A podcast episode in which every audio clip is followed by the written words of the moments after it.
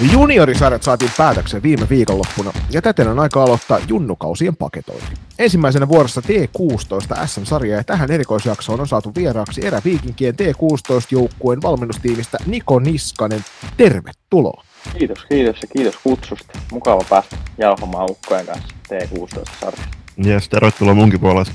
Tähän alkuun, niin haluatko esitellä vähän itseäsi ja minkälainen salibänditausta sulla on? Voin mä esitellä, eli Niskasen Niko ja 23 vuotta ja menneellä kaudella tosiaan Ervin T16 lajivalmentaja ja salibänditaustaa löytyy pelaajana hyvin pitkältä ajalta.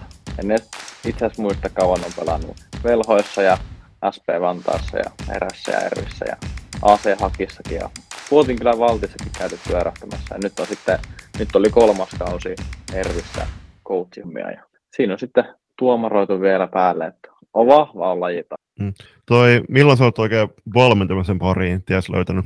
Siis oliko se, että sä oot kolme kautta nyt tota, valmentanut Ervin C-tyttöjä tai tota ikäluokkaa, mutta mikä sai sut lähtemään aikoina valmentajaksi? Meidän nykyinen, nykyinen päävalmentaja Riihosen Jouni, niin silloin, silloin tota, valmis B-akatemiaa yksi ja, ja halusi siihen sitten ö, hyvän tyypin siihen kanssa coachaamaan ja mä sitten olin kiinnostunut ja, ja, ja lähdin siihen sitten messiin ja siinä sitten uitiin C-tyttöjen valmennustiimiä samalla, samoin lämpöisellä, niin Jounin kautta. Eli niin kuin yleensä aina niin valmennuksia sille tavallaan joku sivupolun kautta, eikä silleen, että hirveällä palolla lähti itse tarkoituksella hakemaan sitä. Niin lähti hakemaan uutta näkökulmaa ja niin sitten todettiin, että tämä on ihan jees ja Kyllä. nyt ollaan sitten sillä tiellä. Kauan sä oot oikein asunut Helsingissä, koska toi sun Savon murre paistaa aika vahvasti läpi vielä. Paistaa.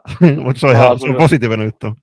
2014 takaisin, takaisin. Olen alun perin täältä päin. Okay. Sitten käynyt, käynyt tuolla Itä-Suomessa ja takaisin sitten 2014. Right.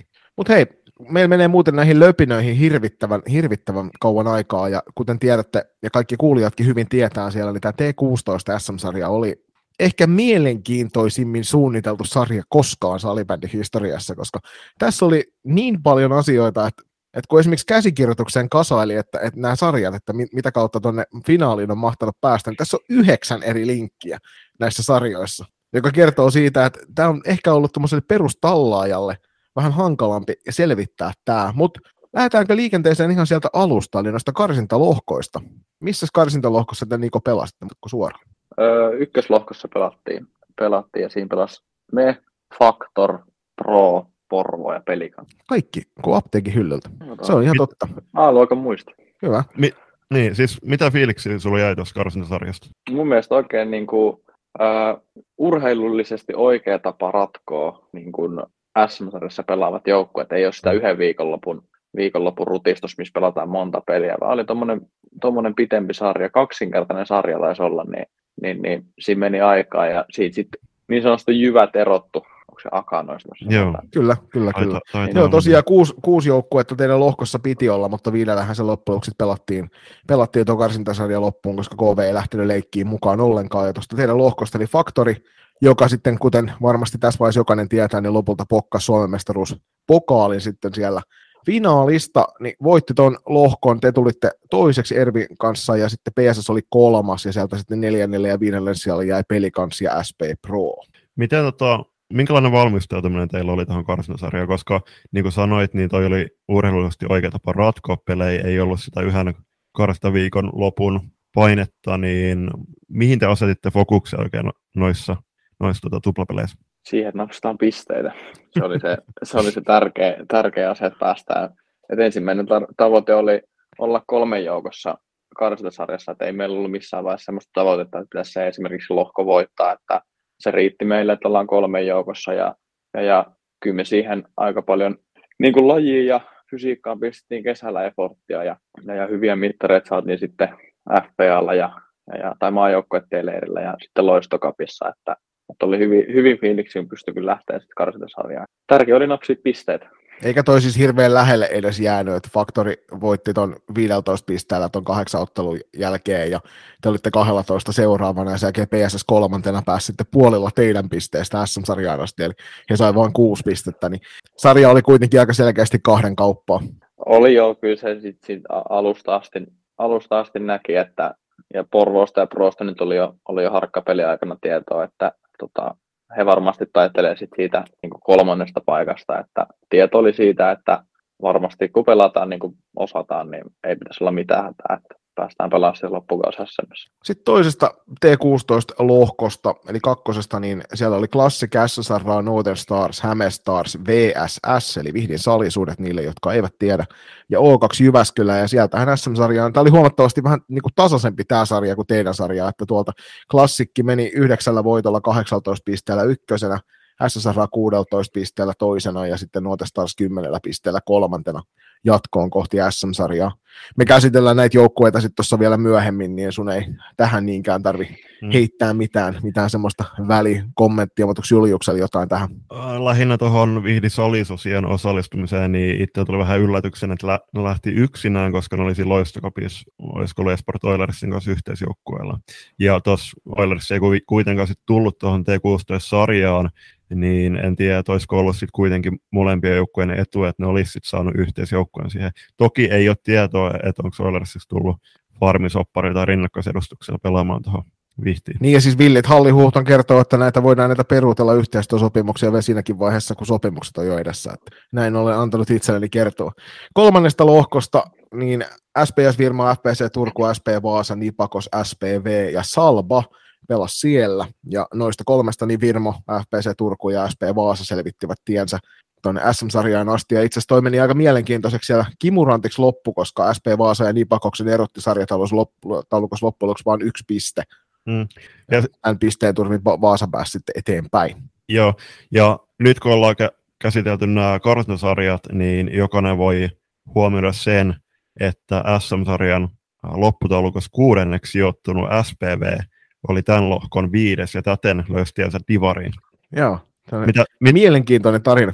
Niin, mitä ajatuksia Niko se sinussa herättää? No, se on vähän sarjajärjestelmä niin kohtuullisen mielenkiintoinen.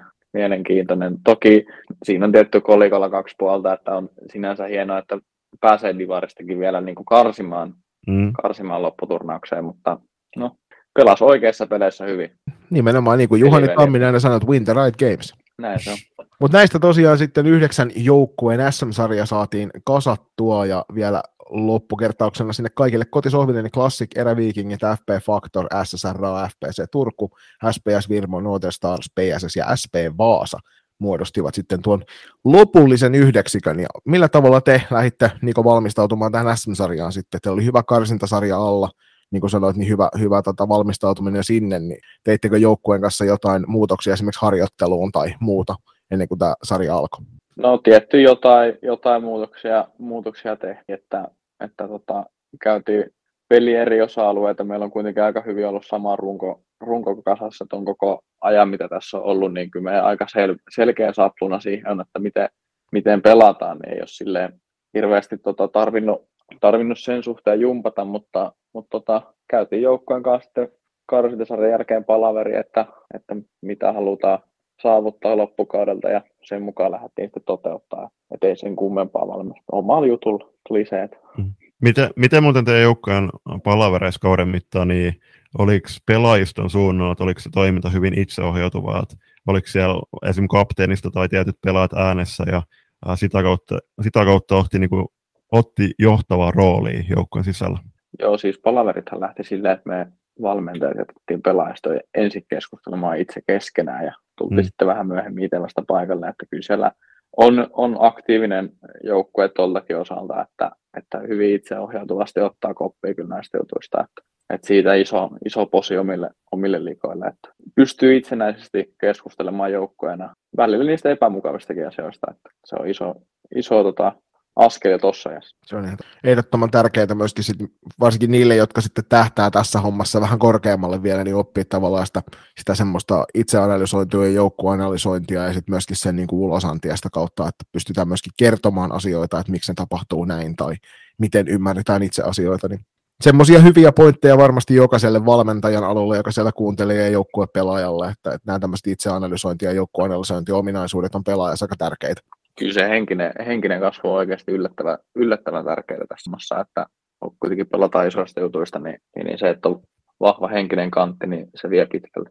Mutta niin, hei, niin, runkosarjasta, niin sano vaan Julius. Niin siis nimenomaan, ja sitten kun pitää tiedostaa se, että niitä hankaliikin tilanteita tulee varmasti pitkän kauden aikana eteen, niin koitetaan yhdessä joukkojen kanssa löytää ne keinot, että miten niistä päästä yli. Joo, mutta hei, mennään tuohon, mennään tuohon runkosarjaan tarkemmin, niin lähdetään nyt tuosta ensimmäisestä kohdasta, vaikkei se välttämättä ole se kaikkein, kaikkein niin kuin olennaisin osa tätä, mutta mitkä oli sulle runkosarjassa isoimmat yllätykset? Iso yllätys. No kyllä mä olin rehellisesti vähän yllätys, yllättynyt siitä, vaikka nyt on vähän ehkä enemmän karsintasarjan juttu, mutta, mutta että Vaasa pelasi SM-sarja.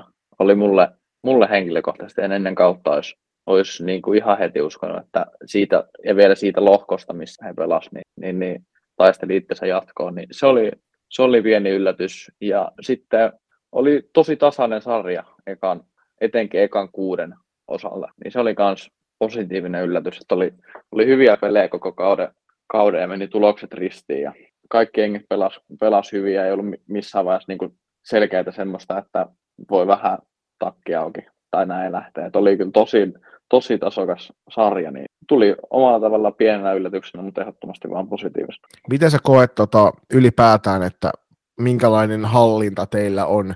No sanotaan nyt, että siellä kehä kolmosen sisällä tai pääkaupunki on ylipäänsä tuosta niin maaseutujen joukkueesta, että onko tämä sellainen hyvä, hyvä niin kuin kartoitus siinä, että, että just niin kuin sanoit, että SP Vaasa oli ylläri, mutta varmaan muuten aika hyvin tiesitte jo etukäteen suurin piirtein, että ketkä tuossa sm tulee pelaamaan. Joo, kyllä, kyllä me aika hyvin kyllä tiedettiin, tiedettiin että ketä siellä on, ketä siellä on tulossa. Et loistossa nähtiin sitten vielä, esimerkiksi Ankat oli positiivinen yllätys myös sit loistossa, että et tota, on tosi hyvä 07 ikäluokka, niin tuli kyllä isona yllätyksenä, että oli, oli niinkin hyviä.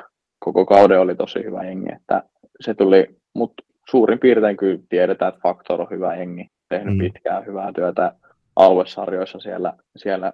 Ja nyt toi kartintasarja oli heille tosi niin kuin, hieno asia, että pääsi pelaamaan SM-sarjaa ja pääsi niin kuin, näyttää omat vahvuudet, niin on meillä hyvä, hyvin tiedetään kyllä. Tarkkakorvasimmalta tietää, että Juliuksella oli jo loistokapin jälkeen aika selkeää, että ketkä tässä sarjassa ne kovimmat on. Joo, siis mä, mä olin itse katsoa, te pelasitte äh, siinä toisen viikonloppu loistokapissa, että mä olin itse silloin tota, T18-sarjassa valmentajana. Mutta joo, mä nostin itse Faktorin silloin esiin, ja teillä taisi olla silloin Faktori vasta, oliko se puolivälierä kamppailu Ei, meillä oli turnauksen avauspeli oli Faktori Okei, okay, joo.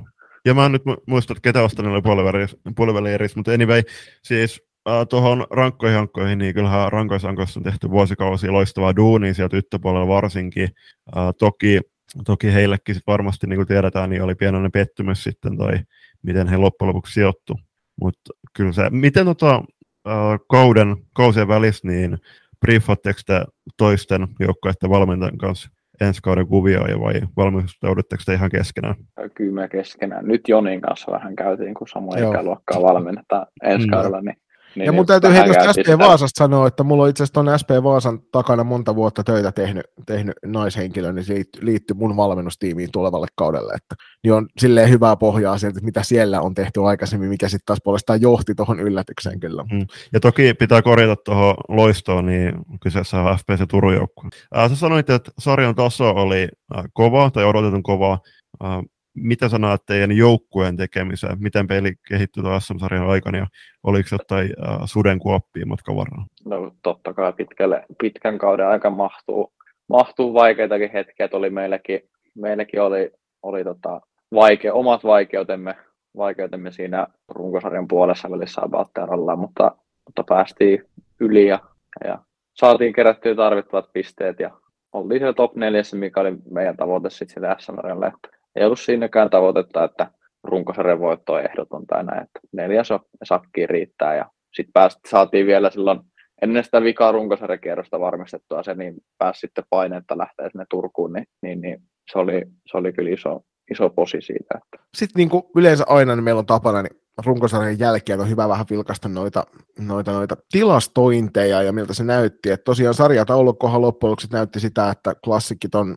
runkosarja vei 16 pelien 26 pistettä, te tulitte toiseksi 22 pisteellä, Factor kolmanneksi 21 pistettä ja SSRA 19 pisteellä, te olitte ne, jotka selvisi suoraan sinne loppusarjaan. Niin siis, lopputurnaukseen. lopputurnaukseen. Joo. niin, niin siis Ja sitten FPC Turku, SPS Virmo, Northern Stars ja PSS lähti sitten karsimaan Divarin neljän parhaan kanssa paikasta sinne lopputurnaukseen. Ja sitten jostain ihmeen kumman syystä. Niin runkosarjassa yhdeksänneksi sijoittunut SP Vaasa niin päätti kautensa tuohon mm, joo, siis onhan tämä farssi. Et kyllähän, Hashtag.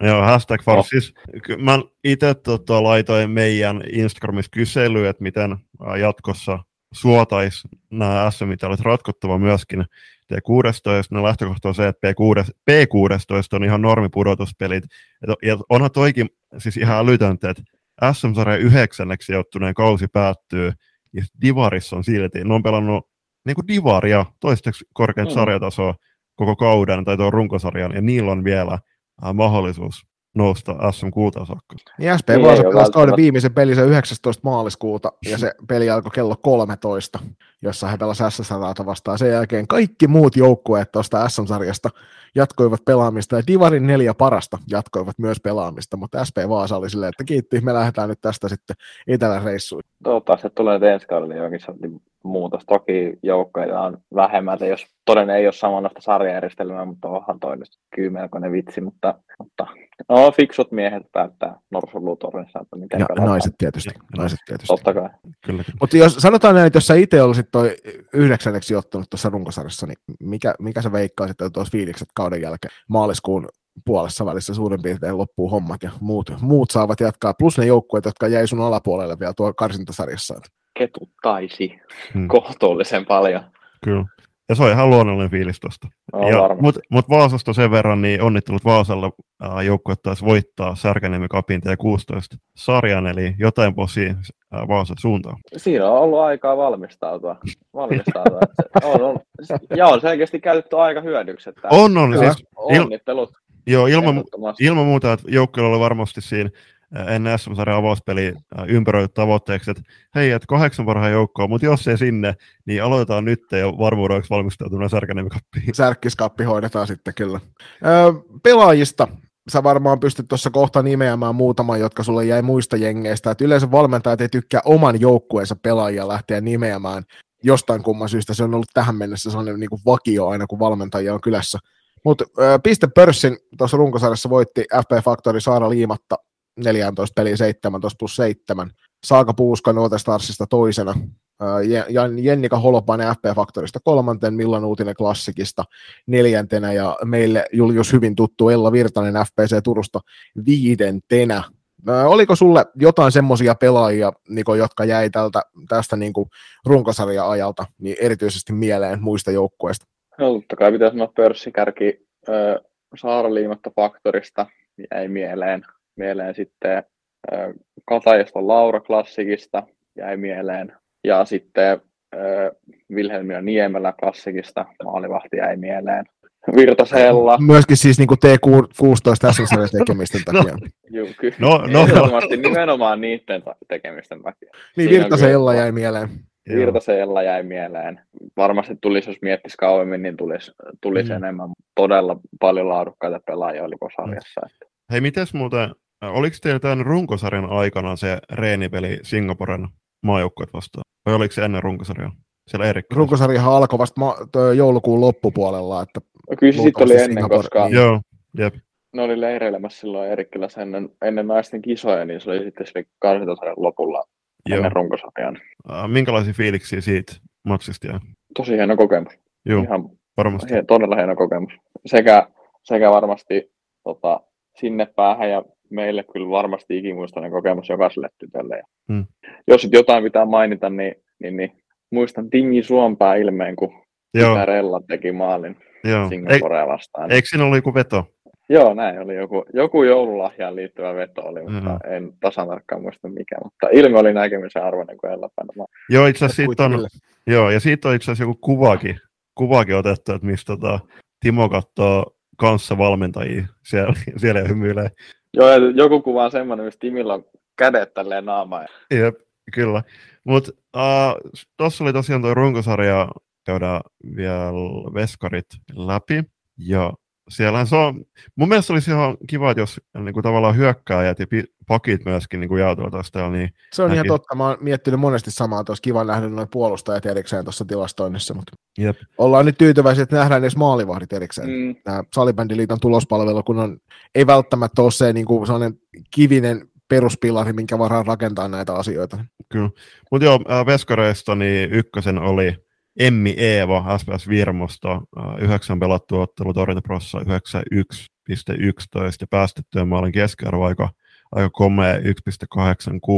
Toisen Emmi Hokkinen S-sarjasta kolmanten äh, Nikon mainitsemakin Vilhelmina Niemelä klassikista, neljänten äh, Sara Vanttos eräviikingeistä Nikolle ilmeisen tuttu pelaaja sekä viidenten Anna Ruskokivi Norten Starsista. Eikö se Sara just valittu maajoukkueelle leirille matkaan myös? Joo, on lähdössä kesäkuussa sinne United, tai sinne maajoukkueiden leirille Unitedin. Ja oli siellä silloin, äh, oliko se tammikuussa, kun oli 06 mm, oli jo. maajoukkueiden leiri, niin siellä oli meiltä kanssa. Kaikki kolme meskareita meillä pelasi. Mm. Kaikki. Minkälaisia fiiliksiä muuten noin FPO-tapahtumat on jättänyt kauden Hei, maajoukkuetie!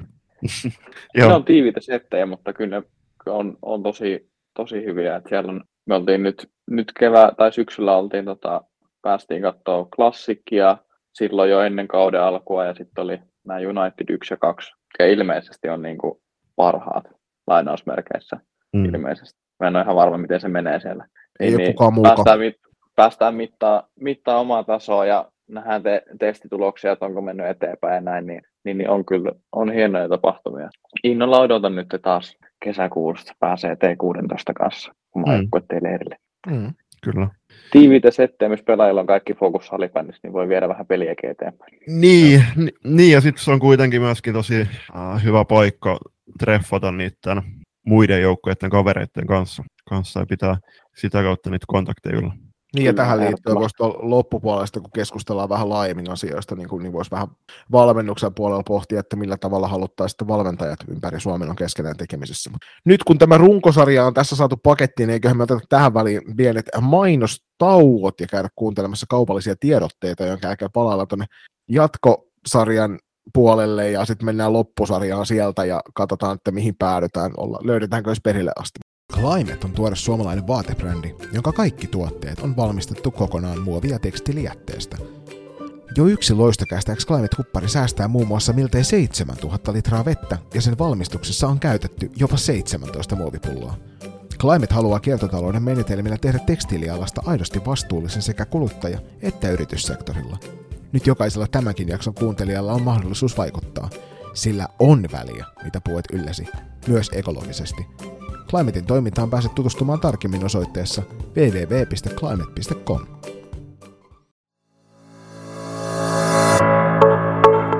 Naantolin hopeapaja. Sieltä löydät sapapallon riipukset, tyylikkäät rannekellot, korut ja sormukset sekä tietysti näiden korjaukset ja huollot. Kattava valikoima tuotteita laidasta laitaan. Tutustu tuotteisiin tarkemmin osoitteessa www.naantolinhopeapaja.fi. Seuraavaksi vedetään poikain kanssa yhteen sitten tuo lopputurnaus karsintasarja. Joni tilastonikkarina, niin ketä siellä pelasi? No A-lohkon puolelta löytyy FPC Turku, Hävestars, PSS ja Nibakos. Ja B-lohkon puolella puolestaan SP, SPS Virmo, SPV, Northern Stars ja Pelicans. Ja tässähän koettiin siis jo mm, lopputurnauskarsinnoissa, niin koettiin pieniä yllätyksiä siinä, että sieltä molemmista lohkoista nousi tuonne seuraavaan vaiheeseen niin joukkueen mukaan Divarin puolelta. Seurasitteko te Niko kuinka tarkkaan näitä, näitä tota, karsintavaiheita vai oliko sille, että fokus oli täysin omassa tekemisessä? No, totta kai vähän seurattiin, että ketä sieltä on tulossa ylipäätään, ylipäätään että miten siellä pelataan. pelataan. Että vähän seurattiin, mutta kyllä lähtökohtaisesti fokus oli omassa tekemisessä. Mitä siis kuitenkin tässä tapauksessa, kun tiedetään, että mitkä joukkueet nousi sinne SM lopputurnaukseen, niin koeksa, että he sai pientä kilpailutua siitä, että heillä oli kuitenkin pelejä tuossa välissä, koska SM-runkosarjan loppumisesta sinne loppusarjaan oli käsittääkseni kolme neljä viikon tauko. Siinä taisi olla kuukauden, kuukauden joo. Neljä viikkoa aika tasan, joo. No, kilpailuetuja, kilpailuetuja, että siinäkin oli aika, aika tiivis setti se viikonloppu kyllä, kyllä niille jengeille, ketkä sen karsintasarjan pelasivat. Monta mm. peliä kahteen päivään joutui, joutui pelaamaan, että omalla tavalla tietysti saa semmoisen pelituntumaan semmoista peleistä, missä on panosta. Mm. Mutta sitten onhan se vähän semmoinen ylimääräinen rasite kuitenkin sitten loppujen lopuksi. Mut, Niin, no siis, niin kuin sanoin, kolikolla kaksi puolta. Niin. Kyllä. niin, niin. niin siis sama kuin äh, kotimaisessa SM-liigassa lätkän puolella on ne sääliplayerit vai, vai mitkä niiden nimetkään on, niin tota, totta kai se tuo lisärasitusta, mutta jos tota, pystyy sieltä nousemaan mitaleille, niin mikä se tota, tuskin se hirveästi haittaa niitä joukkueita. Joo, Niin en tästä- usko, että siinä vaiheessa hirveästi mietittää, että tuli vähän pelattua aina neljä, viisi peliä ylimääräistä. Niin ja toisaalta kun niistä pelien määrästä ollaan joka vuosi huolissaan, että saadaan riittävästi niitä, niin tässä nyt ainakin sitten näille joukkueille, jotka pääs pelaamaan näitä välipelejä, niin tuli riittävästi. Mutta tosiaan A-lohkosta, niin FPC Turku, joka siellä SM-sarjan puolella jo pelailikin, niin pääsi jatkoon lohko ykkösenä tuosta A-lohkosta, ja sitten Häme Stars, joka Divarista nousi sitten mukaan yhdellä voitolla, yhdellä jatkoaikavoitolla, yhdellä häviöllä, niin päihittivät sitten PSS tuosta lohkon toisesta paikasta ja tätä kautta pääsivät sitten tuonne ristikkään karsintaan ja lohkosta B jatkoon päässyt taas puolesta SPS Virmo, joka siellä SM-sarjassa pelasi, sitten SPV, joka tuli tuossa sitten seuraavassa ottelussa hieman järisyttämään sitten rakenteita tässä valta, valtajärjestelmässä. Ja tästä tosiaan niin SPS Virmo ja Häme Stars pelasivat seuraavan ottelun vastakkain, ja FPC Turku A-lohkon voittajana kohtasi sitten SPVn tuossa lopputurnauskarsinnan pudotuspeleissä. Ja kuinka sitten kävikään, Julius? Tuli jytky. Joo, nyt Siis tuli, san- voi, voi sanoa, että niinku, jos jotain haetaan, niin annetaan sitä posia nyt siitä, että vaikka tämä sarjajärjestelmä oli tosi mielenkiintoinen, Joo. kumpikin näistä otteluista, jotka pelattiin, noissa, mm. niin kuin, jossa määritettiin se, että ketkä jatkaa sinne lopputurnaukseen, niin molemmat ottelut päättyi maalin erolla.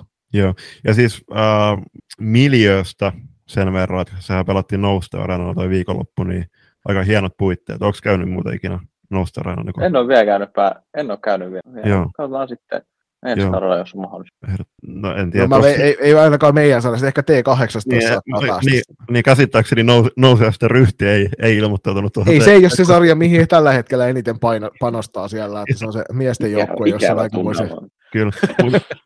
Mutta joo, siis SPS Virma meni sitten toisesta ja SPV sitten sit toisesta otteluparista äh, sinne teidän seuraavaksi loppusarjaa. Äh, kumpaa pidät suurempana yllätyksenä? SPVtä. Niin, aika, SPV nousi sen lopputurnaukseen. Toki käytti sen sarjajärjestä mutta iso yllätys oli kyllä, että SPV tuli. joo, siis onhan toi, kun miettii T21 SM, tai siis Suomen mestareita, niin tossakin FPC Turun T16 joukkueessa pelasi liuta siinäkin joukkueessa kauden mittaan pelanneen, niin yhtä, siis mitään en tiedä, mutta veikkaan, että oli aika suuri pettymys FPC Turulla. No sen verran tiedän, että, että kun tuossa joukkueessa on tällä kaudella useampi mun joukkueessa ensi kaudella pelaavia neitokaisia sekä harjoitellut että pelannut, niin voin sanoa, että, tota, että pettymys oli aivan valtava. Mutta toisaalta niin tuossakin, niin okei, kyllä niin normi, siis ehdottomasti ensi kaudella normiplayerit, eli kahdeksan joukkojen kesken ja näin, mutta onhan toskin, kyllähän se kuuluu urheilun suolaan, noi tunteet tuohon, että tämä nyt vähän niin kuin, totta kai FPS Turulla ja äh, Hämestarssilla suuret pettymykset, mutta erityisesti tässä tapauksessa SPVllä, niin varmasti niin kuin suurti, äh, suurten tunteiden viikonloppu, kun pelasit Divari ja sinne kuuden parhaan joukkoon. Mm. Taisi olla Ja vielä kyllä- jatkoajalla, kun se. Joo, jep, Niin. joo, jatkoja. Ja molemmat Divarin Joo, joukkueet voi tuossa olla kyllä tosi tyytyväisiä omaan panokseensa näissä otteluissa. Että, että Virmo, Virmo, joka on kuitenkin valtakunnallisestikin tunnustettu yhdeksi kovimmaksi tyttösävä seuraksi ylipäätään Suomessa, niin, niin joutuvat ihan oikeasti selkäseinään vasten Hämestarsia vastaan tuossa ottelussa ja voittivat se sitten tosiaan lopulta. Mutta sieltä tosiaan niin SPV, Seinäjoen peliveljet ja SPS Virmasti kohti lopputurnausta, joka pelattiin kuudella joukkueella. Josta niin joukkueella. nor, norm, normaalisti ajateltuna, niin sä et saa millään tavalla muodostettua järkevää pudotuspeliasiaa siitä, mutta tätähän nyt ei pelattu tietenkään silleen niin kuin odotettu olisi. Joo, ei tosiaan. Kaksi-kolme joukkoja lohkoa. Lauantai aika määrittelevä päivästä. Niin, mä siis mä, an, anteeksi nyt kauheasti, mutta siis herran jumala sentään, mikä sekametelisoppainen sarja on. Siis mä en tiedä, onko ne onko siellä liiton päässä niinku koettu, että ne antaa erityishuomioon tytöille tässä tapauksessa, kun siinä on pöydällä, että hetkonen, että voitaisiin ehkä vetää samalla tavalla kuin poikien kanssa, mutta hei, että vedetään nyt tämä, tämä vähän, että ehkä saadaan niinku tällä, tällä niinku sitä hyvää positiivista huomioon, huomioon tyttösalibändiä. Ne on lähtenyt katsoa silleen, että se on se Nikon, Nikon mainitsema kolikko, niin silloin on lähetty ensin, että vedetäänkö normi runkosarja ja sen perään normi playerit, vai otetaanko vaihtoehto B ja sitten heitetty kolikko, okei, okay, vaihtoehto B. Otetaanko vaihtoehtoon B ja sitten vaihtoehto A vai B, ja ne on viskannut kolikkoa silleen, että hei, kukaan ei olisi koskaan arvannut, että tämä on se lopullinen sarjamuoto. Jep. Mut hei, Kokeillaan tota, vähän. Niin, just, nimenomaan. Uutta. Jep, hei toi oli tota, se lauantaipäivä pelattiin siellä Tapulin lehtoareenassa. Minkälainen venue? On, okei, okay. siis toimiva venue kyllä, kyllä noi, noihin karkeloihin. Et, tota, paljonkohan se olisi ollut kapasiteettia siellä lauantaina mm. katsomossa. Parisen sataa, parisen sataa ja, ja, ja siellä kuitenkin sitten lähestulkoon joka jengillä oli, oli jonkin sortin ääntä vahvistavia, oli ämpäreitä ja torvia ja rumpuja ja vaikka sun mitä, niin meininkihän oli aika, aika väkivaltainen korville jopa suorastaan, mutta sehän kuuluu, kuuluu asiaan. On oikein toimi ainakin tuossa. Hyvä fiilis saatiin aikaan, hienot karnevaalit saatiin kyllä Lehtoareenalla lauantaina. Mi- miten tosiaan, niin sano vaan. Niin, siis mä mietin tässä, että kuitenkin Faktori ja nämä muut tuli niinku sinne Helsinkiin viikonlopuksi, ja niillä oli varmasti just äh, hotellissa yöpymisiä ja sit sillä tavalla ottanut valmistautumisia.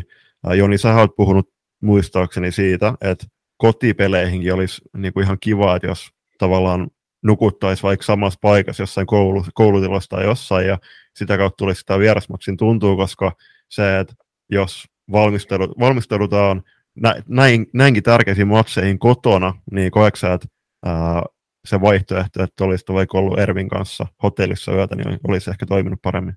Öö, kyllä siitä oli puhetta, mutta, mutta en sitten tiedä, olisiko se paremmin, hmm. Paremmin toiminut, että siinäkin. Mä tyhjennän tämän kliseepankin nyt tässä ihan täysin, mutta se on, siinäkin on kaksi puolta kolikolla, että, että tietty pitää kuitenkin miettiä, että vanhemmat tota hommaa ma, niin kuin maksaa, niin kyllähän mm. sitten on lisäkustannus siihen, mutta oli siitä, oli siitä kyllä puhetta.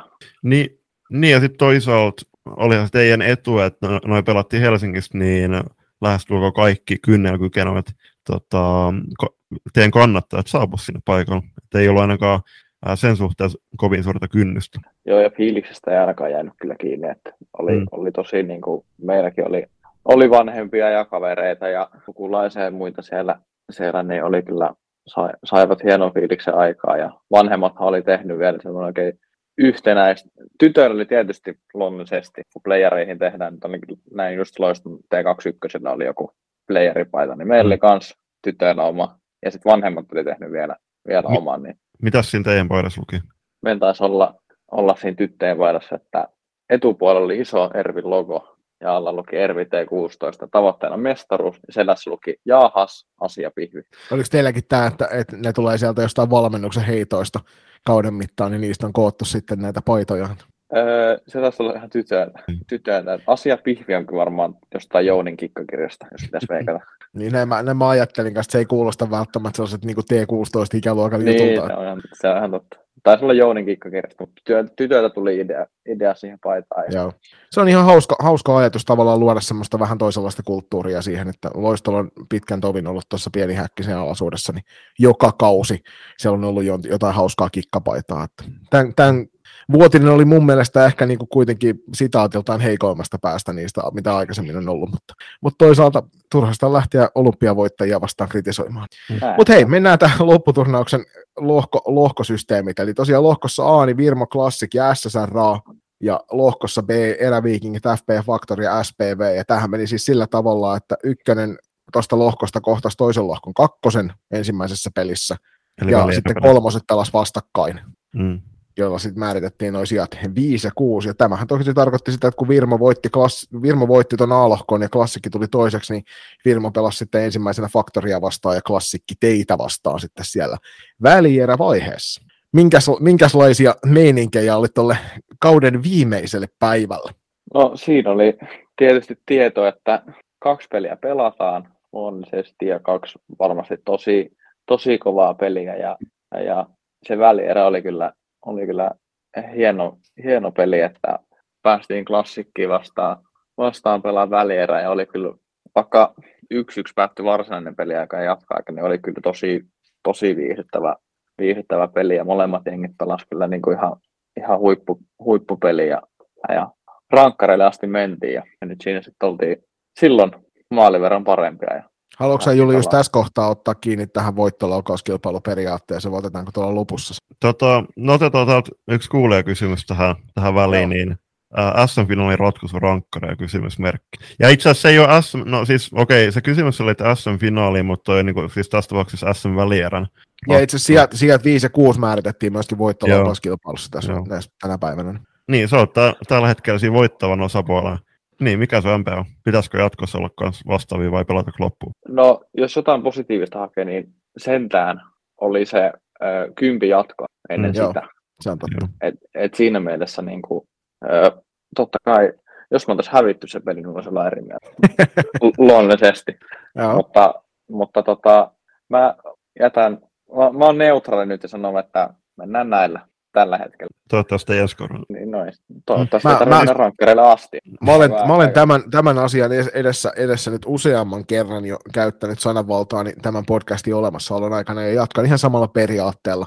Ratkaisevia pelejä ei pitäisi ikinä ratkoa voittolaukauksilla. Niin siis... Vaan ne pitäisi aina, aina saada pelata loppuun asti. Niin ja siis Mä ymmärrän aikataulutuksen takia, että mm. esimerkiksi tämä päivä olisi muodostunut vaikeaksi, jos te nyt olisitte vaikka sattumoisin vetäneet siinä kaksi ja puoli jatkoerää, niin se olisi ollut finaalia varten varsinkin aivan hanurista. Mutta mm. tämähän ei olisi ongelma, jos me ei pelattaisi tämmöisellä tavalla näitä pudotuspelejä. Et mieluummin vaikka Varma... 10 minuuttia kolmea kolmea vastaan jatkoaika, kuin mm. se, että mennään 10 minuuttia viisi vitosta ja sitten voittolaukaukset. Niin ja siis, no, jos toi välierä olisi pelattu edeltävän päivän, niin ei olisi ollut mitään ongelmaa. Ja sitten se, että mikä se todennäköisyys on, että varsinkin vaikka kolme, kolme, neljä, neljä vastaan, niin että oikeasti se peli venyisi johonkin sadannella peliminuutin. Niinpä. No, jos, jos olisi pelattu niin kuin, yksittäiset, tai niin kuin playerit niin kuin normaalisti niin kuin ennenkin se, jos on pelattu, että pelataan kolme kertaa 20 peliä per päivä, niin sitten mm. mä oon ehdottomasti sitä mieltä, että ää, ei rankkareita. Mm. Mutta nyt tietysti tuossa on se aikatauluhaaste tuossa formaatissa. Mm. Niin siinä mielessä se rankkarit on melkein välttämätön, että, että sekin peli oli kyllä sellainen, että siinä olisi varmasti mennyt enemmän kuin oltaisiin varmaan vältty se toinenkin jatkoerä. Ihan varmasti. Mutta niin se ensi, ensimmäiset, niin, sano vaan. Kun tuossa oli se rankkarikilpailu 10 minuutin, niin ajaksi sitten kuitenkin joukkueet ehkä niin seiftaamaan omaa peliä ja sitten viemään sitä ratkaisua sinne rankkareen. Ja sitten taas, että jos olisi kultainen maali, niin okei, kyllä siinäkin olisi tietynlaista seiftausta varmasti, mutta sitten kuitenkin siinkin, siinä ei olisi semmoista mit, mitään aikapainetta, että 10 minuutin sisään pitäisi ratkoa, vaan sitten se olisi oikeasti, että seuraava maali voittaa. Ja mä tiedän, toisaalta tuossa kun katsoo, että millainen se viimeinen ratkaiseva rankkaari oli, siinä oli niin uskomaton harhautus siinä, että niin tota, mm, siihen ai, nähden niin ei ollut kyllä eräviikingille ei ollut kyllä niinku mitään hätää asiassa.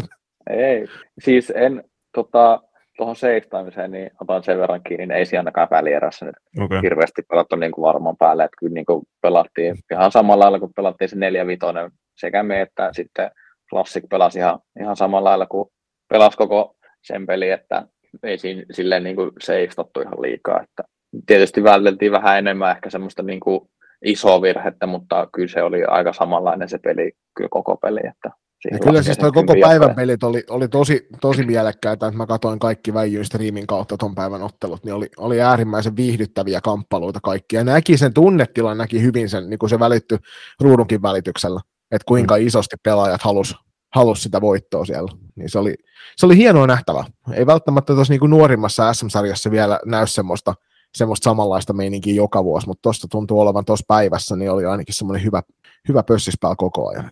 Siinä on varmaan joka jengi ihan hirveä latinki, että, mm. että tota, eka, eka, peli pitää voittaa, että pääsee pelaamaan tota, kullasta ja vaikka nyt esimerkiksi katsoin sitten sen pronssipeliä ennen sitä meidän peliä, niin kyllä siinä kans, kans sit klassikilla oli, oli kyllä kaikki pelissä siinä pronssipelissä, ei ollut minkäännäköistä niin ulospuhaltamista havaittavissa ja, ja, ja kyllä niin kuin huomasi, että kyllä tytöt nauttivat siitä pronssimitalistakin, mikä sitten sinne Tampereelle meni.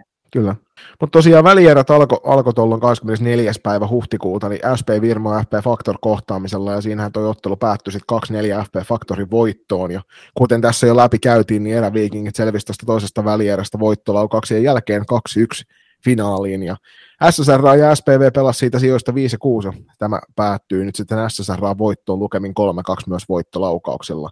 Näin ollen pronssiottelussa vastakkain oli Mynämäen ylpeys SPS Virmo ja Lempäälän klassik. Eikö klassikko ole Tässä kuitenkin tapauksessa, Tampere? tässä tapauksessa Ei, kuitenkin ei, Tampere, ei. Tampere, koska he on T16, mikä, Mikä- niin varmaan siellä pelaa. Ni- Niko, tota, mikä sun mielipide on Black Boxista? En mä oo käynyt siellä vielä. Joo. Mä en vielä. Toivottavasti ensi kaudella. Meillä ainakin tytöt kovasti odottaa sitä. Onko se, onko se tarkoituksella vältellä sitä paikkaa? Se kuuli Mä- oli just sun, sun mairittelevat kommentit ja päätti, että en mä menekään. Joo. Mä oon ottanut sitä, että niinku otteluohjelma kertoo, että mennään Ideaparkkiin, sitten mennään Ideaparkkiin. Joo. Ei ole vielä ollut sille, sille edes aikaa käydä katsoa mitään miesten naisten peliä siellä. Että, Mm. että tota, otellaan otteluohjelmaa ja katsotaan, jos ensi kaudella pääsee käymään Black Boxissa. Yes. Miten on, Tarkastamassa tilukset. juuri näin. Uh, minkälainen toi S-finaali oli? Hie- hieno peli oli kyllä, oli kyllä, että vaikka siinä tuossa formaatissa on tietty, että kun pelataan, pelataan viikonloppuna noin monta peliä ja noin tasokasta peliä, niin, niin, niin ei sitten tiedä, että ratkaiseeko enää sitten siinä finaalissa se, että kuka on paras pelaa salibändiä, vaan se, kello on paras kunto, että kun pelataan niin Mm. monta, monta peliä. Mutta kyllä, kyllä oli, niinku, oli hieno, hieno peli ja oli yleisö messissä ja, ja, ja oli kyllä varmaan top 3 top 5 laadukkain sählypeli, mitä on tällä kaudella nähnyt tässä ikäluokassa. Ja uskomattoman tasainen ottelu tosiaan, että loppu, loppulukemat 6-5 tuli teiltä, teidän puolelta ylivoimalla tuossa kolme ja puoli minuuttia suurin piirtein ennen loppuun. Yhden maalin eroon toi päättyi toi ottelu ja aika tasaisesti meni koko, koko matsin läpi, että toinen teki ja sitten toinen tasotti melkein koko, koko ajan. Tuolla sitten kolmannessa tai toisen erän loppupuolella niin sitten onnistui Faktori tekemään siihen ton voittomaalinsa. Siitä varmaan jäi, vaikka nyt niin kuin sillä hetkellä ei varmasti ollut hirveän hyvä fiilis, mutta varmaan loppujen lopuksi tuosta kaudesta kaikkinensa jäi aika positiivinen fiilis.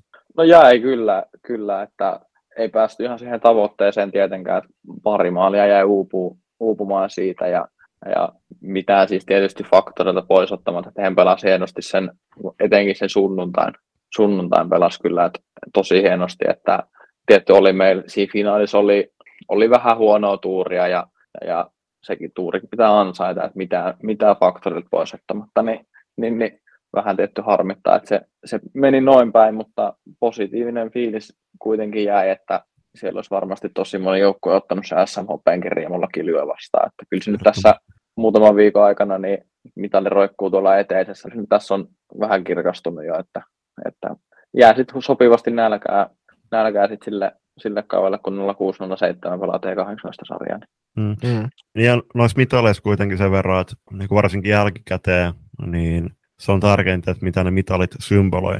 Se on juurikin näin. Että kuitenkin joukkueena pelattiin ja oli, päästiin ne vaikeatkin hetket jenginä, jenginä yhdessä, yhdessä yli, niin, niin, niin kyllä mä uskon, että varmasti pelaajillekin, niin, niin, niin kyllä se siitä on kirkastunut se mitali ja on sitten kuitenkin, se on kuitenkin SMHP, että se on tosi hieno saavutus. On siis kirjaimellisesti vain yksi joukkue siinä ikäluokassa oli parempi tänä vuonna. Ja sekin oli vain siinä yksittäisessä ottelussa, eli se ei välttämättä kerro kuitenkaan millään tavalla sitä kokonaisuutta. Ja jokainenhan meistä, jotka valmennusta tekee, niin emme loppujen lopuksi kuitenkaan tehdä sitä noiden mitallien takia, vaan se on se päivittäinen tekeminen niiden uskomattomien pelaajien kanssa. Niin Mm. oli varmaan kuitenkin niin kuin pohjimmiltaan aika huikea kausi kaikkinensa.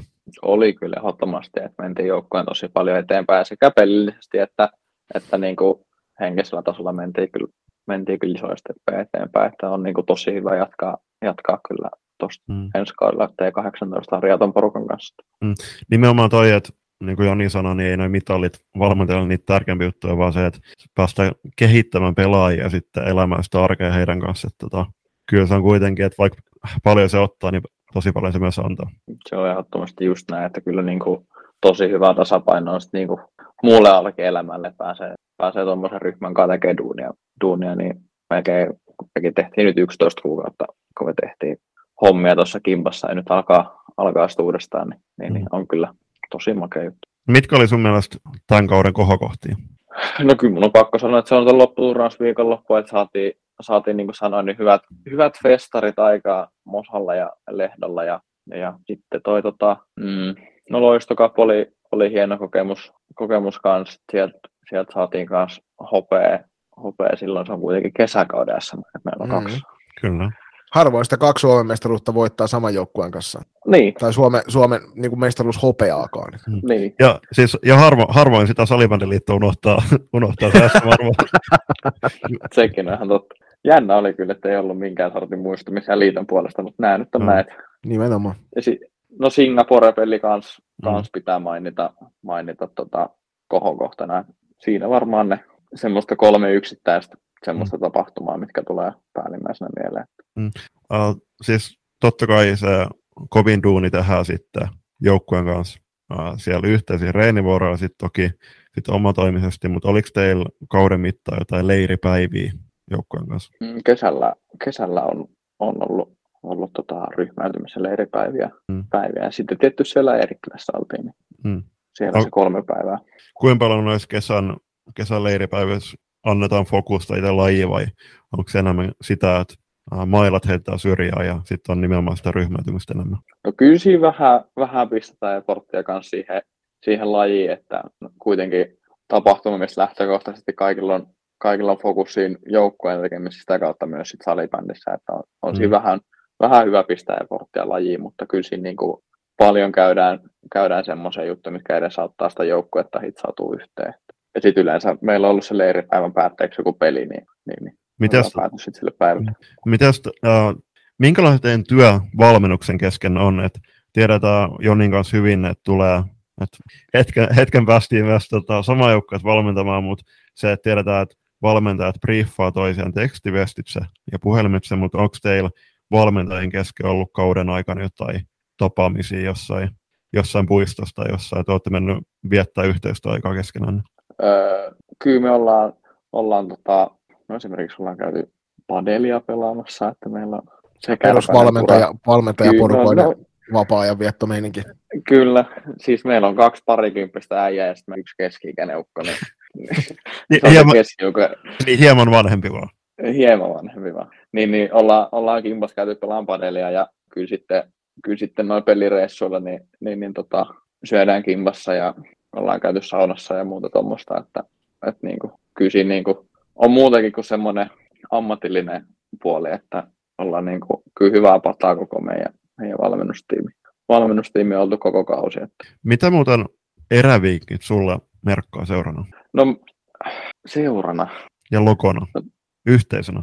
No siis meillä on siis hie, mun mielestä hieno porukka, mikä etenkin, etenkin meidän niin kuin ikäluokassa ja joukkueessa ja tyttöpuolella muutenkin, niin meillä on sellainen porukka, mikä, mikä niin kuin työntää toisiaan eteenpäin ja, ja, ja niin kuin tseppaa ja kannustaa ja on, niin kuin, ollaan tavoitteellinen porukka, porukka koko seurana. Että, ja sitä kautta menestytään ja kyllä se mulle merkkaa, kun tuossa nyt kuitenkin jonkin, verran, jonkin aikaa kuitenkin pelaajana erässä ja ervissä ja sitten nyt valmentajana, niin, niin kuitenkin pyörinyt tuossa Mosalla aika paljon, niin siellä kuitenkin paljon on tuttuja seurassa ja jotenkaan on, niin kuin, pystyy niin kuin sparraa toisiaan lajissa ja lajin ulkopuolisessakin, niin kyllä, kyllä se on sellainen yhteisö, mihin on ää, nasta kuulua ennen kaikkea se oma lähin joukkue ja valmennustiimi. Tiimi ja muutenkin se termin tyttöpuoli, niin, niin, niin on kyllä sellainen hieno yhteisö, mihin, mihin kuuluu.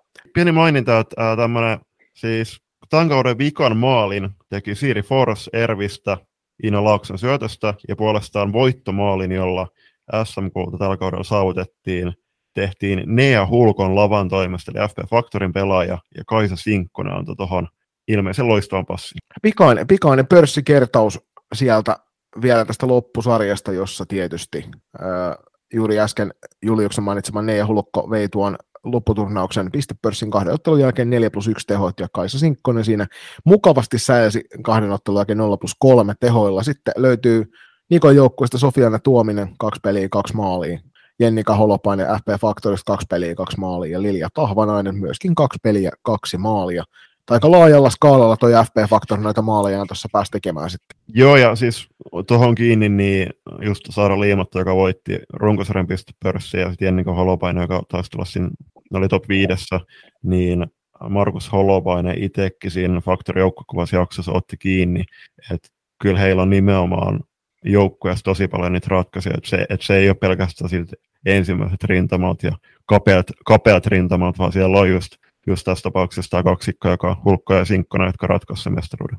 Maalivahtiosastolta Julius heitäisi vielä viimeiset statsit ennen kuin lähdetään aplodien saattelemana kohti seuraavaa osiota. Juuri näin. Veskareista Femma muodosti SPVn Elli Kivistö yhteen yksi pelattu matsi ja 93,75 torjuntaprosessissa. Toisen tuli Jenna Makkonen Ervistä ja kolmanten Vilhelmina, Vilhelmina Niemelä Klassikista, neljänten Emmi Eeva Virmosta ja viidentenä Minttu Ryynänen Faktorista. Ja nyt aplodien saattelemana kärki kolmikko, joka oli siis kolmannelle sijalle sijoittunut Classic, toiselle sijalle Nikon joukkue, Eräviikingit ja kultajoukkue tänä vuonna Kontiolahden ylpeys FP Factory ja siellä pelaajista mainittiinkin tuossa jo edellisessä loistokästissä, niin tästä teille uploadit ja sen kautta mainoskatkolle ja sieltä kohti loppupuheen aiheita.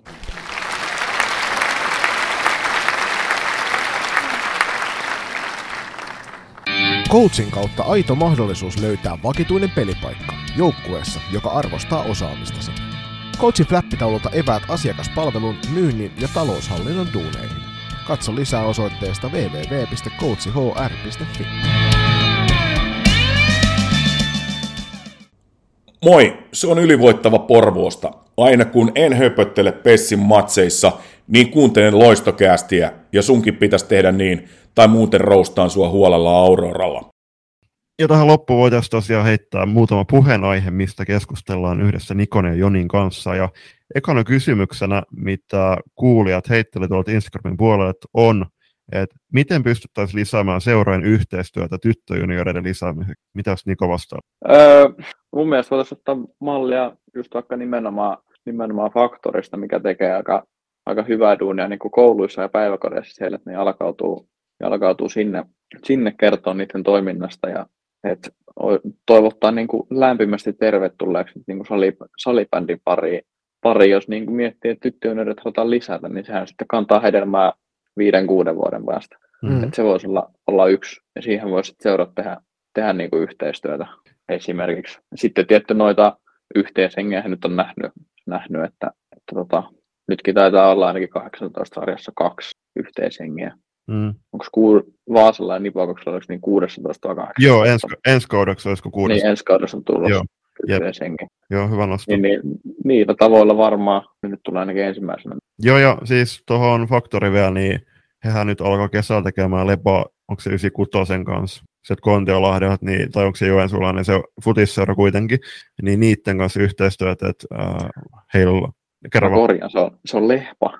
Leba on salibändi, se on Kyllä. Leh- okay. Lehmon pallo on futisseura, minkä kanssa Joo, okei. Okay. Joo, hyvä, hyvä korjaus. Muutaman niin, niin- kerran vääntänyt lebaa vastaan meitä. Tulee okay. aika... Apteekin hyllyt. Aika apteekin hyllyt. Kyllä, just ne. Mutta niinku, siellä just, että ne niinku alkaa reenaa uh, futista salibändiä keskenään ja sillä tavalla tulee tuommoista uh, crossover-yhteistyötä. Et on kyllä uh, varmasti, siis siinä Holopaisen ja sitten Tohvanaisen kanssa ju, just juteltiin siinä Factory jaksossa, että että kyllähän se on niinku myös salibändipelaajilla tosi iso etulyöntiasema voima, voimavara niille, jotka siis pelaa ja reenaa toista lajia myöskin salibändin ohella, koska varsinkin futiksessa niin kyllä se pelikäsitys paistaa aika nopeasti sieltä läpi. Joo, kyllä tuosta taas torstaina, kun oltiin vetämässä pitkästä aikaa futistreenejä tyttöjen kanssa, niin totesi, että, että ihan samat ne tyypit, jotka kentälläkin sen mailan kanssa pärjää, niin pärjää sen pallon kanssa, vaikka ne ei osaa yhtään potkasta, potkasta sitä, mutta jostain kumman syystä ne löytää aina tiensä sinne maalipaikoille. Että mm. Se on hassu, hassu, miten se toimii. Ylipäänsä siis musta toi yli, niin kuin lajirajat ylittävä yhteistyö on semmoinen, mitä voitaisiin harkita enemmänkin. Mm. Et meillä on tuossa aikaisempina vuosina ollut sekä yleisurheilun puolelle että sitten on ollut kontakteja myöskin niin kamppailulajipuolille ja mm. sitten on ollut puhetta muun muassa voimistelupuolen kanssa yhteistyöstä ennen kuin tämä korona tuli ja mm. tuhosi sen ma- yhteistyösuunnitelman. Ja, ja nyt on, niin, ja maahokkeen kanssa ja, ja tota, nyt, on, nyt on keskustelussa pesisyhteistyö, niin tota, mm. just nimenomaan sitä varten, että saataisiin niitä muita, mutta tuolla Keski-Suomessahan näitä tehdään paljon just nimenomaan sitä, että, että tehdään enemmän yhteistyötä, ja mä toivoisin just nimenomaan lajirajat ylittävää yhteistyötä. Ja sitten Julius, kuten tiedät, niin yksi sellainen asia, mistä me yleensä kahden kesken tuolla WhatsAppin välityksellä keskustellaan, niin just tämmöinen, että ihmiset vois pikkuhiljaa unohtaa ne aikaisemmat kaunansa sieltä 90-luvulta ja mm. ruveta tekemään yhdessä töitä sen niin kuin kaupungin salibändin eteen. Mm. Eikä ampuu koko aikaista toista kaveria jalkoihin ja katso, että kompasteleeko se nyt pahemmin tällä kertaa, koska me ollaan nyt koetettu sitä tehdä sellainen 20-30 vuotta ja se ei ole toiminut. Jos otettaisiin vaan se lusikka kauniiseen käteen ja ruvettaisiin tekemään oikeasti yhteistyötä, Mut, eikä vaan kyräiltäisi toista selän takana, niin se olisi paljon helpompaa. Mutta eikö se, eikö se vanha lajinilojen sanonta kuulu, että ne ekat 30 vuotta on tuskaa ja sitten seuraavat 30 vuotta menestystä, niin jatketaan tuolla hyväksi todetulla kaavalla. Joo, kun se, ei- se ei niin kuin millään, millään tavalla toimi varmaan missään. Mä veikkaan, että pääkaupunkiseudulla, missä tuo kilpailu lisääntynyt vielä entisestään, kun tuli uusi F-liigaseura sinnekin, Mm. niin varmaan juniorimarkkinat on, itse on Kirkkonumi Rangersissa aikanaan valmentanut, niin tietää suurin piirtein, että mitä, mitä kaikkia se voi mukanaan tuoda, niin Mm. ei Ja- siis semmoinen tietynlainen selän takana kyräily ja niin kuin toisen, toisen oksan sahaminen, niin ei se pitkässä juoksussa auta niitä pelaajia yhtään mihin.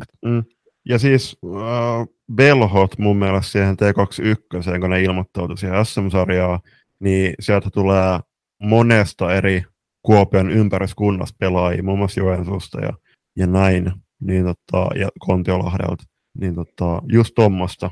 Et, No Ja siis- Velhothan on tehnyt mun mielestä pitkää yhteistyötä just Kyllä. esimerkiksi Faktorin kanssa ja sitten Papaksen kanssa Kajaanista tehnyt paljon, paljon kimpassa hommia, niin, mm, niin, niin siinä on myös sellainen tota, malli, mitä voi hyödyntää sitten muuallakin. Ja kyllähän tuossa kyllähän tos niinku just Factory T16 ää, SM, S, niinku Suomen mestaruudesta, niin kyllähän siellä just koko Pohjois, Pohjois-Karjala ja Savo, niin nehän otti tosi avosydämin sen vastaan ja tuli onnittelui eri seuroista. Et mä en nyt sano, mutta ehkä vähän tuntuu, että ehkä täällä Etelä-Suomessa on, on vähän semmoista niin kateellista meininkiä, että ei, olla, ei osata iloita toisen puolesta, vaan, vaan niinku enemmän just kyräillään selän takaa. Et Onhan enemmän, tässä sellaisiakin esimerkkejä Julius sosiaalisessa mediassa, että, että hopeajoukkueelle laitetaan onnittelut, mutta kultajoukkuetta ei onnitella ollenkaan. Niin, mutta ehkä, ehkä sekin juotaa juurensa siihen, että äh, Junnu maajoukkueessa nimettiin yksi pelaaja, ja sitten hän, hänen seuraa, missä hän voitti just naisten Suomen mestaruuden, ei mainittu jostain syystä. Mm, ehkä, ehkä sitä voi kantaa, siis kaiken näköisiä kaunoja voi mukanaan kantaa aikuiset ihmiset, mutta ehdottoman samaa mieltä siitä herrojen kanssa, että yhteistyötä pitäisi tehdä joka suuntaan enemmän, koska sitä kautta me saadaan tämä upea laji kasvamaan entisestään ja ennen kaikkea tätä ty- tyttö- ja nais- naispuolta, mitä tässä nyt on yritetty pari vuotta nostaa Joo. entistä enemmän esi- esille, niin saataisiin vieläkin isommaksi. Just näin, ja siis se, että ei me haluta missään nimessä hidastaa pelaajien kehityksiä, vaan jos nähdään, että toisessa joukkueessa äh, hänellä on paljon suuremmat, suurempi potentiaali kehittyy ja saada lisäpelejä, niin miksei annettaisi hänen mennä pelaamaan vaikka sinne sen lisäksi reenaamaan. Aamen.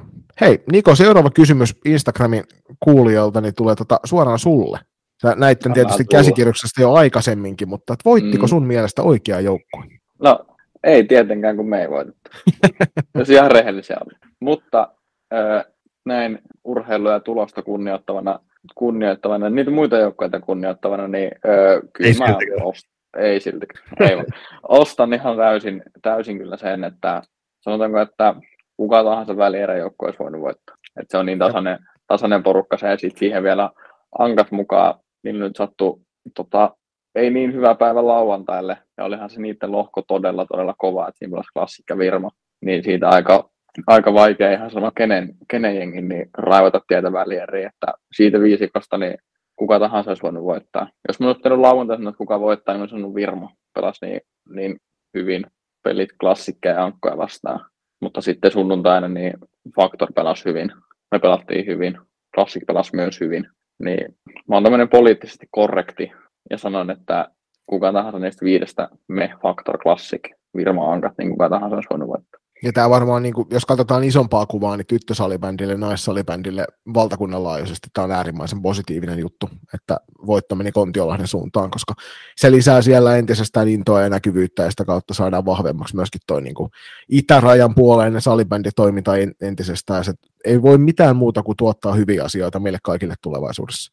Sä vastasitkin sitten tuohon seuraavaan, joka oli tämä, että miten toi top nelonen, niin ei siitä sen enempää sitten. Mm. Ja sitten tuohon niinku, siis okei, että nyt on siellä Itä-Suomessa on tullut menestys. Mikä se oli ensi, joku ensimmäinen mestaruus tai ylipäätään mittaali 20 vuoteen siellä su- suunnalla, mutta kyllä me kaivattaisiin Pohjois-Suomeen ihan näin, näin että alun, alun perin Lapista tulevana, niin kyllä äh, Pohjois-Suomeen kaivattaisiin kanssa. Esimerkiksi kun Santas United Rovaniemeltä, niin ehkä kyllä ne sieltä tulee jossain vaiheessa. Joo, Kyllä. ehdottomasti. Tulee. Kyllä siis Kyllä mitä, varma. mitä paremmin, jos koko Suomi on esillä salibändiskenessä, niin sen parempi se on oikeasti meille kaikille. Et useimmiten me mietitään vaan niitä matkakustannuksia. Mm. Mutta niin, kyllä mä siis, sanoin, että mm. esimerkiksi itse aikanaan silloin SM-sarjassa, kun valmentajana pääsi seikkailemaan Ouluun, niin, niin oli ne kyllä siis, vaikka se on uskomaton tuskaa sillä viikonlopulla, kun sä oot siellä, mm. niin kyllä ne jälkikäteen sit vaan on sellaisia hetkiä, mitä muistelee lämmöllä. Et Ilman muuta. Siis ky- kyllä se olisi niinku tosi kiva, että saataisiin seurata salibändiä hangosta nuorkamisa. Uhi. Olisi se siistiä. Olisi se siistiä. Mä otan Siitä hankoolaiset koppia top- sitten. Jep. Mä otan tuohon top 4 vielä sen verran koppia, että että tota, tuolla formaatilla, millä nyt pelattiin tuo lopputurnaus, niin jos se pelattaisiin vaikka kaksi viikkoa myöhemmin, Mm. niin mitalikolmikko ei ole samassa järjestyksessä. Top 4 ei välttämättä ole samassa järjestyksessä. Mm. Mm. Et siinä, on, siinä on se viikonlopun formikin ratkaisee aika paljon, mutta, mutta tänä viikonloppuun pelattiin näin ja otetaan lopputulosta ja mennään eteenpäin. Ja ensi kaudella sitten vähän lisää kiukkua mukaan. Ens, ensi kaudella käkättimään sitten kaikkia niitä, jotka voitti tällä kaudella. Keskusteltiin jo tuossa jakso alussa tuosta äh, sarjan järjestelmästä, mutta sano, sano sun tota, kehityskohteet tuohon sarjan järjestelmään ensi kaudeksi. No karsintasarjastahan me puhuttiin jo, että se oli hyvä. Karsintasarja, siis karsintasarja, mä oon ehdottoman niin kuin varauksettoman peuku, että se on niin kuin urheilullisesti oikea tapa mun mielestä ratkoa, että pelataan pitempi karsintasarja kuin yhden viikonlopun, viikonlopun karsinnat. Sille mä annan eh- ehdottoman niin kuin posin.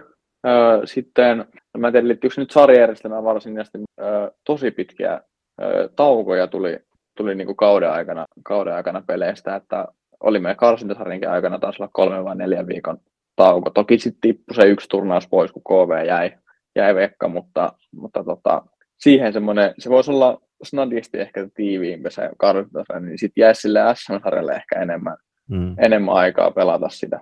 sitä ja sitten tietysti mä en tuommoista lopputurnausta halua kyllä, että se on, niin kuin ratkaistaan Suomen mestaruuksia tällä tavalla, että kyllä mun mielestä joka ikäluokka ansaitsee playerit ihan Mm. niin kuin playereina, että se on kuitenkin, kuitenkin sitten päästään vähän jo niitä, jotka nousee ei 18 ensi kaudella, niin päästään vähän kuitenkin reenaasta 3 kertaa 20, niin kuin, että miltä se tuntuu, ja sitten pelataan samaa jengiä vastaan monta kertaa, ja siinä tulee erilaisia juttuja kuin sitten lopputurnauksessa. Niin, niin ne on nyt ne varmaan isoimmat kehityskohteet, playerit ja vähän tiiviimmäksi karsintasarja, niin jää sitten enemmän aikaa pelata Mm. sille SM-sarjalle. Nyt Me pelattiin keväällä tosi monta viikonloppua, niin, tai niin kuin, tosi monta turnausta hyvin lyhyen aikaa, niin, niin muistan, että me taidettiin tota, tulla Oulusta, ja oliko meillä sitten jo seuraavan viikolla Mosalla pelit, jos ei ihan väärin muista. No sä pääsit aika, aika hyvin kävit ton playerin järjestämään. Sä oot varmaan Julius ihan samaa mieltä tuosta. Me ollaan näistä sun kanssa puhuttu, että et ehdottomasti. Niin kuin, ja mieluummin ehkä vielä silleen, että ykkönen saa valita, ketä vastaan hän pelaa sitten. Että lähdetään hakemaan sellaista niin kuin ison maailman meininkiä siihen Joo, jo. siis- Että, Niin ja siis ykkönen luonnollisesti val- valitsee kakkos. no ykkönen saa valita sitten vitosesta se silleen mene? No juu, kyllä. Ei, mutta tota, siis tohon niin ehdottomasti samaa mieltä ja sitten, että miksi, niin koska kaikissa muissa valtakunnallisissa junnusarjoissa on tasa-arvoa ja se, että siis oikeasti niinku, niissä playereissa ne vierasmatsit, kotimatseihin valmistautumiset, yksittäisiin matseihin valmistautumiset, ne on ne playereiden suola, ja saa just Mm. valmistautumista ensi niinku seuraaviin kausiin vanhempiin ikäluokkiin. Uh, voidaan nimenomaan heittää se koko fokus siihen yksittäiseen peliin, ja sit, mitä mä toivon, niin ne player-sarjat olisi paras viidestä ihan puolivälistä lähtien mun mielestä. Urheilullisesti ehdottomasti samaa mieltä, mutta me tiedetään kaikki se fakta, että, että jos me päästään edes siihen paras kolmesta playerisarjaan, niin me saadaan olla tosi tyytyväisiä. Mm. Se paras viidestä on sitten niin korkeintaan ehkä finaalisarjaan, voitaisiin edes harkita sitä asiaa. Jep. Juuri. Miten, tota, mitä sä oot Niko mieltä, pitäisikö Divarista edes päästä mukaan playereihin? Mm, Siis mä ymmärrän ensimmäinen- edellisessä sarjajärjestelmässä, mä ymmärrän sen hyvin, koska jos siinä yhtenä viikonloppuna sä epäonnistut, mm. Sanotaan, että sulta vaikka puolet joukkueesta oli ki- kipeänä ja sä et yksinkertaisesti vaan niin kuin sulla ei ollut se rosteri kasassa, niin sitten mä ymmärsin sen vielä ihan ok, mutta tämä karsintasarja, joka jo todettiin niin kuin meidän kaikkien toimesta hyväksi, varmaan valtakunnan laajuisestikin, niin mun itse on vaikea nähdä sitä perustelua sille, että minkä takia sarjan jälkeen sieltä alapuolelta vielä joukkueet saa tulla mukaan. Siis joo, ja nyt on tehty ensimmäinen, ensimmäinen kausi, kun pelattiin tuommoinen valtakunnallinen ykkös, ykkösdivari, että, että siinkin meillä varmaan jonkin sortin, jonkin sortin kokeilu. Jos me nyt jotenkin siihen, siihen kun ei pelattu ykkösdivari, oli ne se, se kilpasarjat sitten SM alapuolella, niin siinähän oli silleen, että kuusi parasta meni suoraan playereihin ja sitten 7 ja 8 karsi playoff-karsintojen voittajia vastaan tai jotain vastaavaa, niin jos nyt haluaa sieltä alhaalta tarjota jonkun mahdollisuuden, niin ehkä semmoinen, mutta, mutta tota, sit se on melkein silleen, että Divarin neljä parasta pelaa vaikka yksinkertaisen sarjan ja, ja, ja sitten se Divarin karsintasarjan voittaja pelaa vaikka SM-sarjan kasia vastaan Mm. Esimerkiksi. Jätetään taas se S-sarja 9 sinne yksinään sinne S-sarja pohjalle. Että kiitos, te olitte Niin. riittävän hyviä, että te, teidän ei tarvitse enää pelata, mutta riittävän huono, että ette pelaa enää. Käydään Niin, tota, mm, siis mun mielestä Divarista ei pidä nousta mihinkään SM-sarjan pelaamaan. Ehdottoman samaa mieltä. Et siis niinku, tavoitteen, pitä, siis tavoitteen pitää olla tulevaisuudessa se, mun mielestä, että SM-sarjan joukkueita ja niitä Divar-joukkueita on tarpeeksi. SM-sarjasta esimerkiksi on jo 12 jengiä, siitä kahdeksan parasta menee sitten pudotuspeleihin. Kyllä nehän, siis, mehän ei tulla pääsemään siihen semmoiseen periytyvään SM-sarjapaikkaan millään, koska emme vaan riitä väkimäärä siihen, että joka vuosi olisi, niin kuin, pysyisi tasalaatuisena ne joukkueet tuolla. Mm. Mutta ennen kaikkea nyt tämän karsintasarjan ansiosta, niin mä en osaa ymmärtää sitä, että jos sä nyt oot vaikka kymmenessä ottelussa selkeästi ollut heikompi kuin ne kolme, jotka sinne SM-sarjaan selviää, mm. niin millä valtakunnan ilmeellä, siis mikä, mikä se on se ajatus ollut siellä? että sä oot ollut vaikka sen oman lohkos viimeinen, ja sitten käy silleen, että jostain naapuriseurasta siirtyy sulle pari supertähteä, ja sä hakkaat sen divarin ihan satanolla itsellesi, ja sitten sä oot silleen, että hei kato, nyt me päästään tuonne SM-sarjaan kokeilemaan kuitenkin, ja sitten siellä on edelleen se runkosarjan ysi SM-sarjassa silleen, että mitä pahaa me ollaan tehty, mm. että miksi ihmeessä me ei saada pelata sitten vielä. Mutta eikö, eikö SPV ollut nimenomaan siinä karsintasarjassa viides, ja oliko, siinä, oliko se nimenomaan se lohko, missä oli viisi jengiä? Ei, kun me oltiin se, missä oli viisi. Joo, okei. Okay. jengi oli siinä. Joo. Mutta edelleenkin, jos me otetaan, jos me otetaan yksi jäi. esimerkki viimeiseltä 20 vuodelta, yksi toimiva esimerkki, mm. ja sekin on niinku toimiva, koska sitten he kuitenkin jäi sille viimeiselle sijalle, minkä siellä sarjassa pystyi saamaan, mihin he pääsivät. Joo. Niin Mut, sekään ei niinku periaatteessa ollut joo, toimiva joo. esimerkki. Ei, ei missään nimessä. Joo, siis äh, Salipäniliitto skipatkaa tämän kauden systeemit ja viedään. Paitsi se karsintasarja, se on ehdottomasti juu, jatkoon. Ehdottomasti. Vaikka siitä oli, siitä oli paljon puhetta, että se ei välttämättä ole hyvä idea, mutta se oli ihan loistava joo, idea. Joo, karsintasarja vahva in, äh, muut vahva skippi, vedetään samalla tavalla kuin noin muut sarjat, ja sitten ensi playerit oikeasti. Okei, paras kolmesta ihan jees, mutta paras viidestä, ää, niin ne kuuluu ratkaista vähintään. Kyllä. Et siitä sinne salibändiliitolle vähän niin kuin oppia seuraavaa kautta kohti. Sitten seuraava kysymys täällä olisi tämmöinen, että pitäisikö Junnu-sarjoihin tehdä jonkinlaisia rosteriestoja, ettei pelata samalla jengillä vaikka T16 ja T18? Näkisittekö jonkinnäköistä järkeä siinä, että lukitaan joukkueita? Ainakin osin.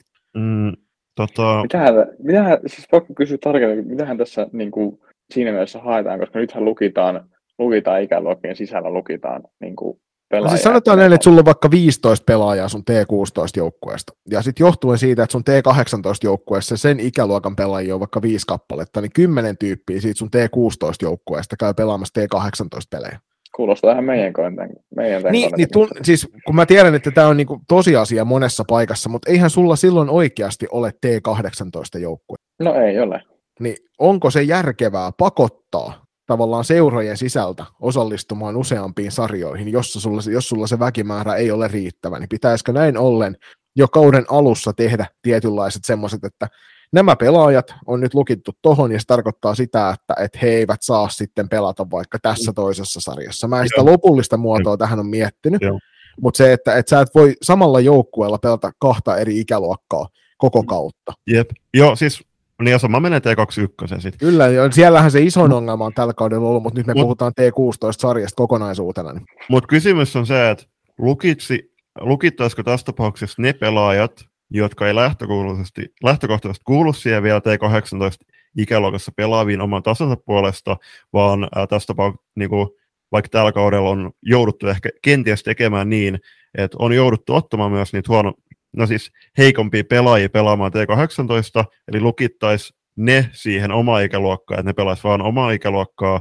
vai lukittaisiko niitä kärkiyksilöjä? Niin mun mielestä voidaan aloittaa keskustelu siitä, että jos nyt ensi kaudella vaikka T18, kun on vitosit ja kutoset, mm. niin jos sulle ei vitosissa ja kutosissa ole enempää kuin seitsemän pelaajaa. Niin se alle kaksi kenttää. Niin, no siis sen pystyy sitten taas täyttämään, jos sulla on kymmenen, niin siinä on helppo napata muutama lisää. Seitsemän, kahdeksan on semmoinen kipuraja, että sitten sä joudut tuomaan jo niinku lisää samanlaisen määrän pelaajia, että sä saat niinku joukkueen kasaan. Ja sanotaan, että sulla on seitsemän 0506 synty. Ja siihen olisi mun mielestä hyvä tuoda semmoinen sääntö, että jos sulla on noin vähän, niin säätö on ilmoittautuu SM-sarjaa sen porukan Ei ole mitään järkeä. Koska sitten siinä käy, mä tiedän, että teillä toimi, mä tiedän, että teillä toimitaan siellä Niko sillä tavalla, että siellä on niinku kasaillaan sitä tavallaan niinku ikäluokkia vähän niiden vuosilukujen y- ulkopuoleltakin, jota tehdään monessa seurassa. Mutta mm. se, että jos me mietitään niinku jatkon kannalta, niin miten me motivoidaan esimerkiksi seuroja hankkimaan lisää niitä pelaajia? Niin tällä tavallahan me tehdään se sillä tavalla, että no, sul nyt sattuu olemaan seitsemän noita T18-ikäisiä, niin ota sieltä seitsemän sieltä T16, niin sen jälkeen te pärjäätte sieltä T18, joka sitten taas tarkoittaa sitä, että luojan kiitos ei ole päällekkäisiä pelipäiviä, niin ei ole ongelmia kauden mittaan. Ja Mut mun mielestä se, että jos ei sulla siihen ikäluokkaan ole riittävästi väkeä, niin sen pitäisi olla ehdottomasti esteenä sille, että sä et saa lähteä edes hakemaan sitä. Itse asiassa äh, kaikille kuulijoille tiedoksi, niin Niko tulee myöskin loistokasti seuraavaan nimik- nimikkosarjan seuraava jakso, ja siinä käsitellään näitä päällekkäisyyksiä, että mitkä me nähdään tota parhaimmi, parhaimmiksi vaihtoehdoiksi, jos on aina tämä vaihtoehto ainoastaan, mutta siitä lisää seuraavassa jaksossa. Mutta äh, siis joo, esimerkiksi T21 nähtiin tällä kaudella, joka näkyy sitten taas tulevan kauden ilmoittautumisissa tilanne, missä joukkueella on 2-3 T21-ikäluokan pelaajaa, sy- syystä, että äh, oman seuran edustusjoukkue koostuu käytännössä kokonaan junnuikäisistä pelaajista, joka taas näkyy siihen, siinä, että tämä T21-joukkueen valmennus joutuu kikkailemaan kokoonpanolla, missä kauden aikana tulee pelaamaan sekä T16, T18 että T21-pelaajia. Että naisten edärin pelaajia. Joo. No siis onhan tuossa siis, onhan omalla tavalla kyllä, kyllä niin kuin perää, että olisi tuollainen niin esto, mutta ö, ei ole mun mielestä ajankohtainen näillä pelaajamäärillä, mitä osassa seuroissa on, on koska sitten onhan se tietty niin sitten, niille pelaajillekin tiettyyn pisteeseen asti semmoinen niin kuin kehityksen paikka, että pääsee pelaamaan esimerkiksi 18 SM-pelejä, mitkä on verrattuna T16 SM-sarjaan, niin se on se yksi pelipäivässä ja on pitempi peliaika ja, ja valmistaudutaan sitten niihin, niihin sitten, jos tavoittelee liikaa, niin päästä siinä vaiheessa vähän niin kuin reenaa reenaa sitä niin kuin, uh, ison maailman meininkiä niin sanotusti, että pääsee pelaamaan, pelaamaan pitkää peliä ja muuta vastaavaa. On siis vedän yhteen, että on perää, mutta en usko, että on vielä ajankohta mm. pelaajilla. Joo, siis junnu, mä, junnujen määrää. pelaajan kehitystä. Niin. Kyllä.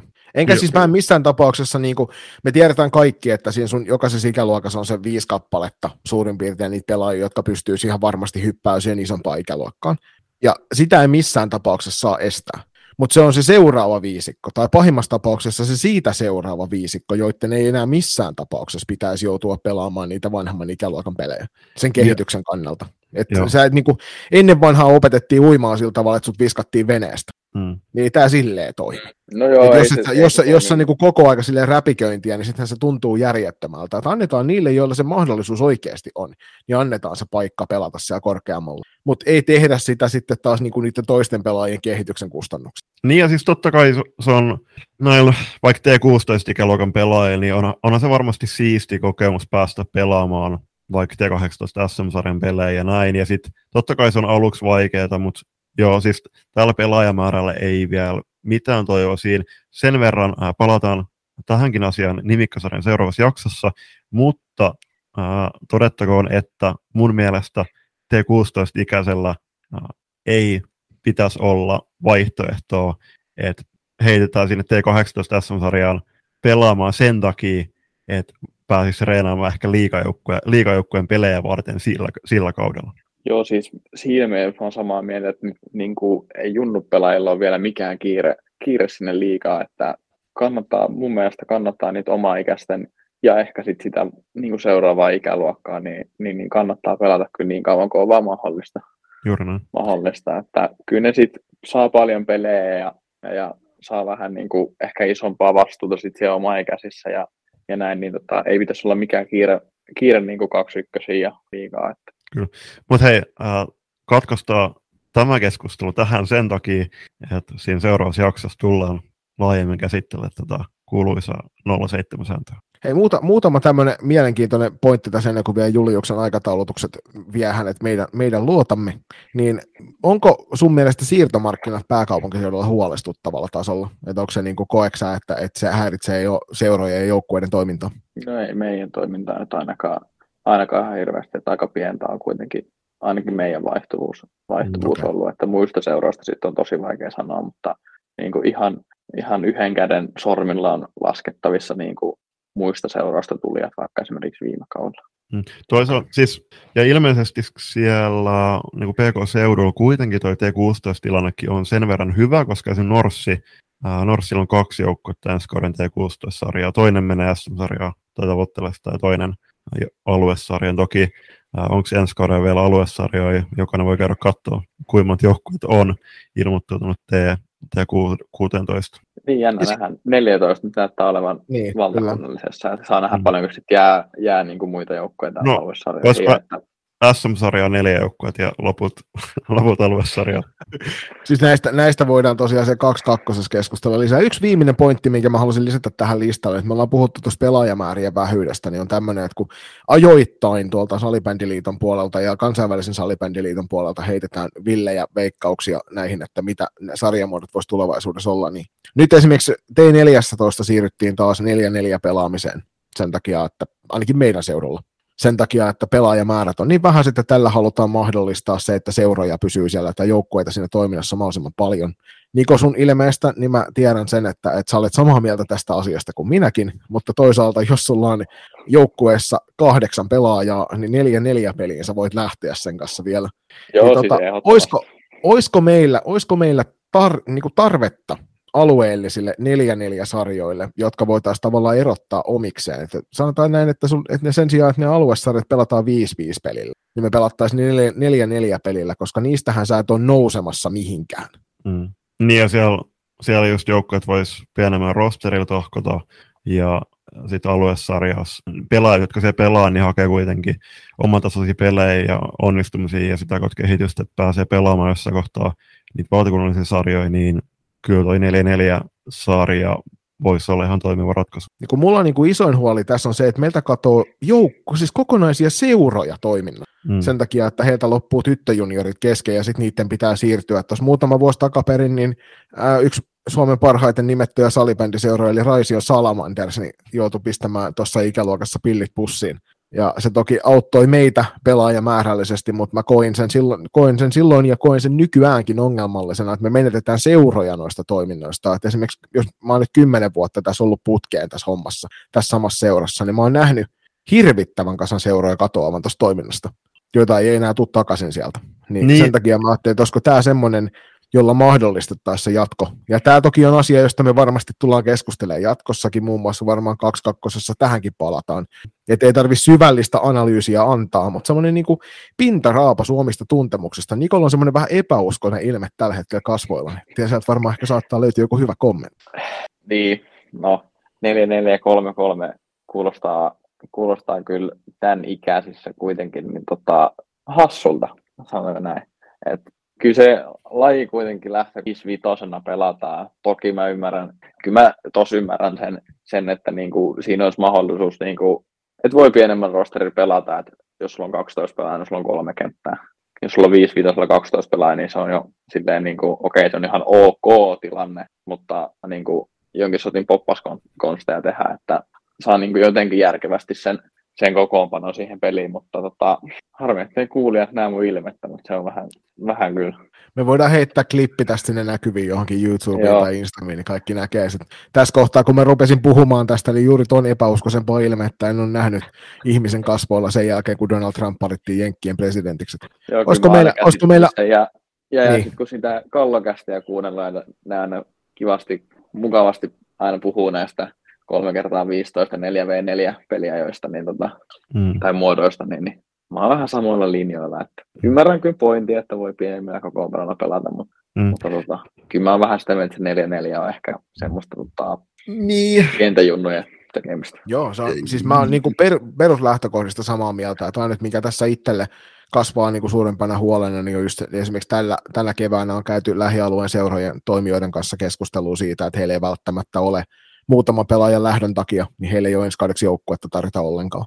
Mm. Ja se ajatus siitä, että jos ei yhteistyökuviot toimi, niin sit täytyy olla joku tapa, millä me voidaan auttaa näitä seuroja pitämään niin. kiinni niistä pelaajista, niistä harrastajista.